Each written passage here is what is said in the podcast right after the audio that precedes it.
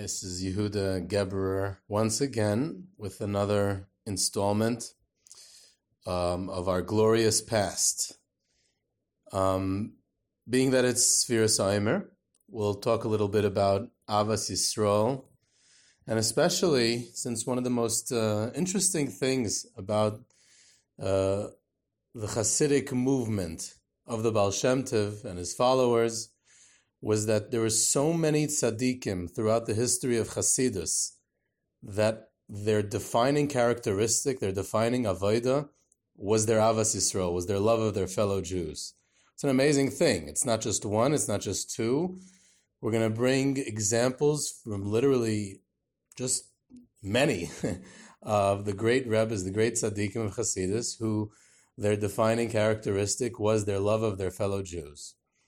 I have to say that it's not only Hasidim, it wasn't only big Rebbes. There were many others, other tzaddikim throughout the generations also.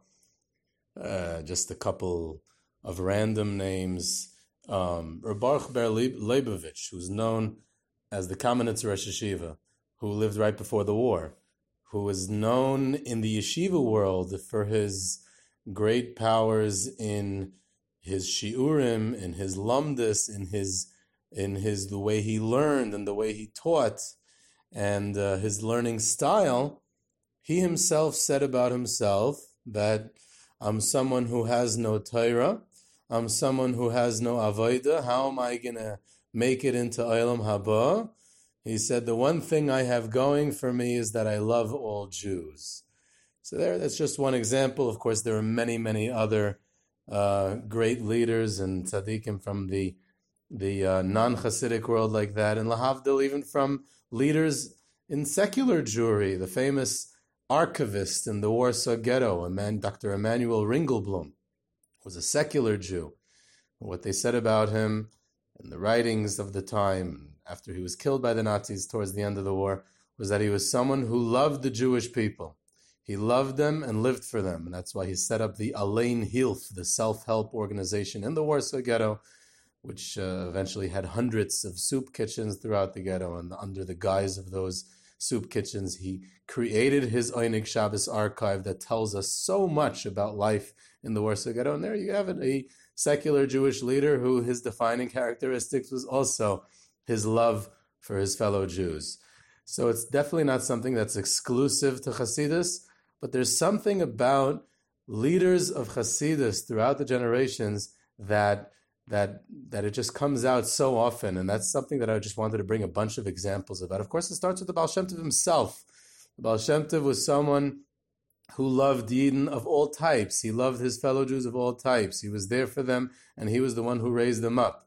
And through the little writings that we have directly from him, he talks about how what what pained him and what troubled him and what his davening for, and those special davening of the Baal Shem Tov was for, was to prevent Uh, um, epidemics uh, from spreading, was to prevent, um, uh, you know, uh, uh, pogroms from happening. And he carried on his shoulders with his great wisdom, with his great vision of what he had, was to lift up the Jewish people. And that's why he tried to spread the ideas of Hasidus, was to be able to reach out to people during troubling times. So it definitely starts that theme with the Baal Shem Tov himself.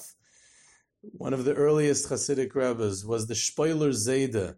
The most famous story with the Shpoler Zeide is how he snuck into the prison and switched clothes with a poor Jewish innkeeper who had not been able to sustain his rent, and who was forced, who was going to be forced to dance in a bearskin suit at the Kazakh's party. And if he wouldn't match the dancing with the Kazakh, uh, uh, the Paritz's friend, the the uh, Polish aristocrat's friend, who was uh, going to force him to match his dancing steps, then he would be thrown to the dogs and killed. And the Shpoler Zeide gets into this bearskin suit instead of him, and he says, I'll dance for you. And their famous song, Hop Kazak, comes from that. So much so that the last Lubavitcher Rebbe, the current Lubavitcher Rebbe, however you want to call him, he uh, he he used to say, by the Sudas Baal Shem Tov, the Sudas Mashiach, on the last day of Pesach, he would say, we have to sing the song of Hop Kazak because at the end of Pesach, the Sudas Mashiach, the Sudas Baal Shem Tov has to be about Geula, and Geula is about Avas Yisrael. It's about to bring Mashiach of all of Klal Yisrael together. And the father of Avas Yisrael in Hasidus was the Shpoler Zeide. He came to define Avas Yisrael, the Shpoler Zeide. Another great leader like that in early Hasidus was the Kedushas HaSlevi, Rebbe Levi Yitzchak of Barditchev, who he's famous throughout history as being the Meilitz Yeish, someone who always looked for the good. He would twist and bend over backwards every possible thing to to look for the good in the Jewish people, to always find the good for the Jewish people, to always be able to say, Mi ka'amcha Yisrael goyechad ba'aretz, so much so that people said to him, Rebbe, you know, you're a little twisting everything just to be able to look at the good. I mean, come on, you could be a little cynical sometimes, just relax. And he said, let me tell you something. The Gemara in Brachas says that Hashem wears tefillin. And the Gemara says, you know which parsha it has in his tefillin? It says, Mi ka'amcha Yisrael goyechad ba'aretz. That's what it says in Hashem's tefillin. And the halacha in Shulchan Aruch states that you're not allowed to have hesech hadas from tefillin. You have to always constantly be thinking about the tefillin. So Hashem has to always be thinking kaviyachol about Mi ka'amcha Yisrael. All I'm doing is helping Hashem and reminding him Mi ka'amcha Yisrael. That's why I always am bending over backwards to look for the good in the Jewish people, because we can't have Hashem be mesiach das from for one second from the tefillin that he's kaviyachol wearing.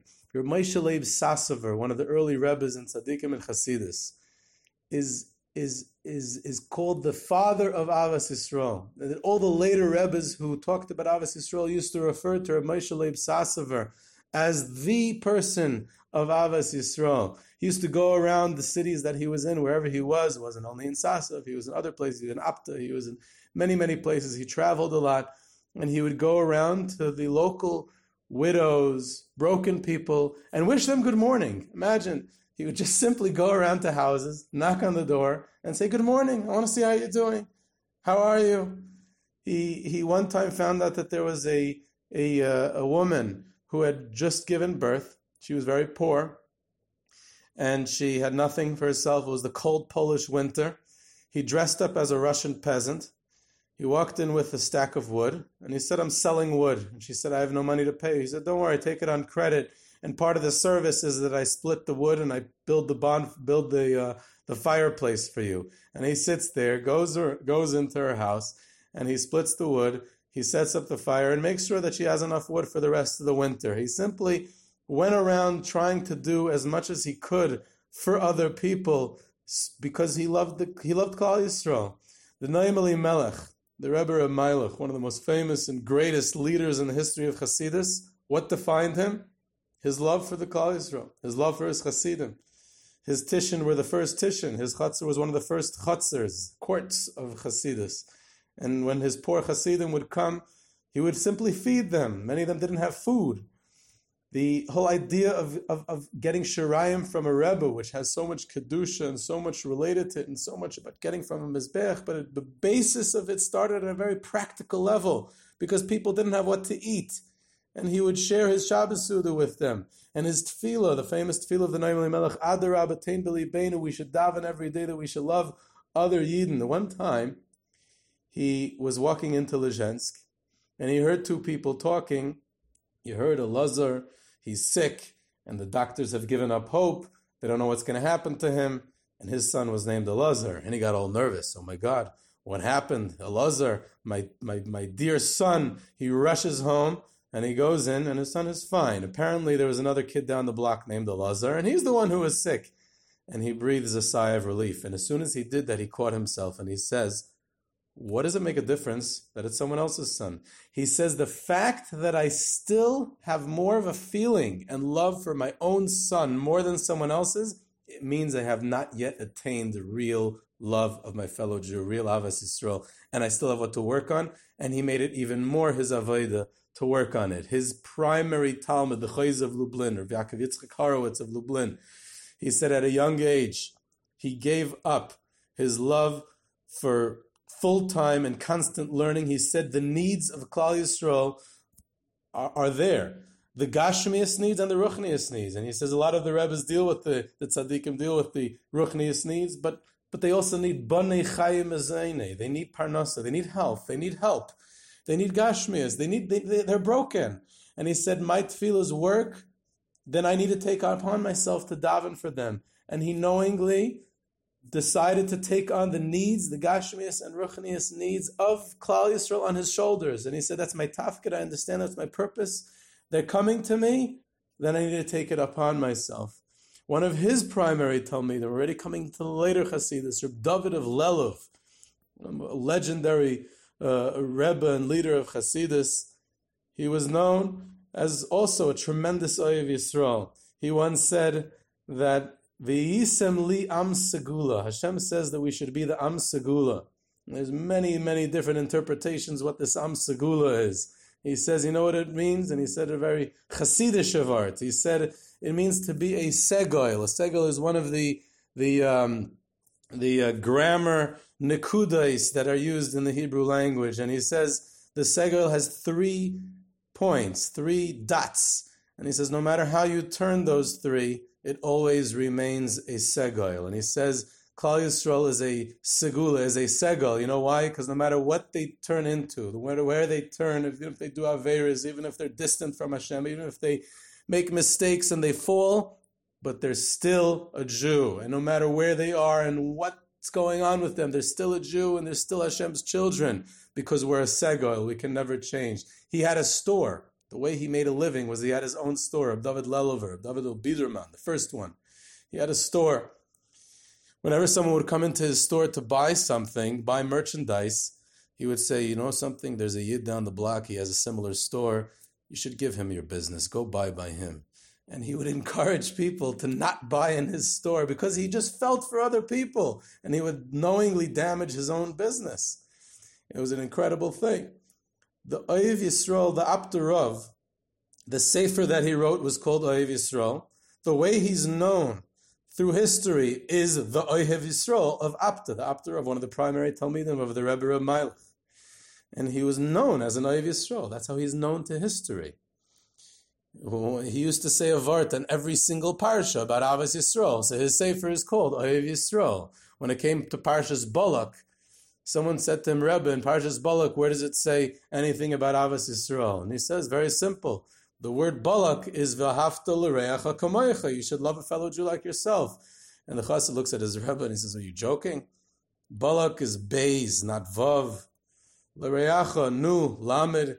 But the last letter is Kuf. Kamoicha is with a Chaf, not a Kuf. What does it mean Balak is V'hafta l'reacha kamoicha? And he says, if you're going to be so medactic and look exactly, to get it exactly right, then you're never going to become a real Ohev Yisrael. In order to be a real lover of your fellow Jew, you can't be so exact. You can't be so medactic with everything that everyone does. And we're looking over the shoulder, what's he thinking? What's he looking? What's that type of guy? He looks a little different. His his customs are different. He smells different. He looks different. He dresses different. You're never going to be a real Avas Yisrael. That's not how it works. One of the last Rebbes before the war, was one of the most famous Rebbes, today's ever the more popular, Ibshail of Karestir. It was a chutzner, it was a court that was just full of love. What did he do when people came to him? He fed them.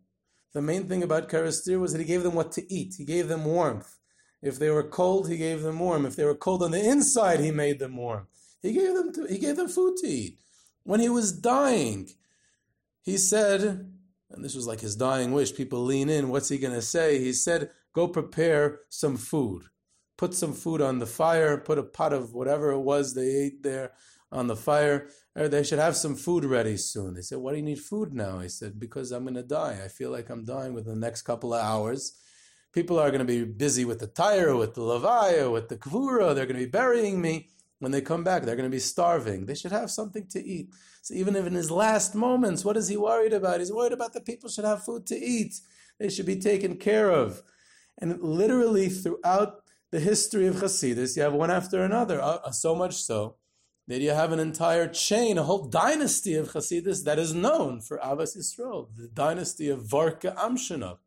Rabbi Yitzchak of Varka, continuing through his sons in the Varka branches, and in the Amshinov branches, were always known for Avas Yisrael. And in Varka Amshinov, they they perfected Avas Yisrael to be able to, to take care of Klal Yisrael's needs at a national level, at a Klal Yisrael level through the government. And Ribitza Gavarka and several of his descendants devoted their lives to interceding with government officials in Warsaw and other places to change gezeres, to work hard, and he would literally be knocking on doors of government offices, and this became a tradition in Varka, in Amshinov, before the war, and that love remains in the Chatzar of Amshinov till this very day, with all the last Rebbes and the current Rebbe, and it becomes a defining characteristic of the Varka Amshinov, especially then, with this shtadlanus, with this interceding with the government, of taking the needs of Klal Yisrael to the next level, of going to the government and, and, and begging them to make it easier, and don't make this gzeira, don't do this thing to the government. So this is literally something that we see as an all-encompassing across the level in all areas of Hasidus. Of course, there are many more tzaddikim, many more places that you have it, and each one of them, we just took one or two examples. There's so many stories. Maybe this is an opportunity for another time to say more stories, but it's just something that that uh, I felt could be shared about how it, you have a whole movement of Hasidus, and within that movement, so much of the avodah, so much of what they're all about is loving their fellow Jew. Again, this was Yehuda Geberer. Um, any, any questions, comments? Interested in a tour to Eastern Europe to learn more about these great people or places like that in Eretz Yisrael, Y G E B S S at gmail dot com. Enjoy and thank you.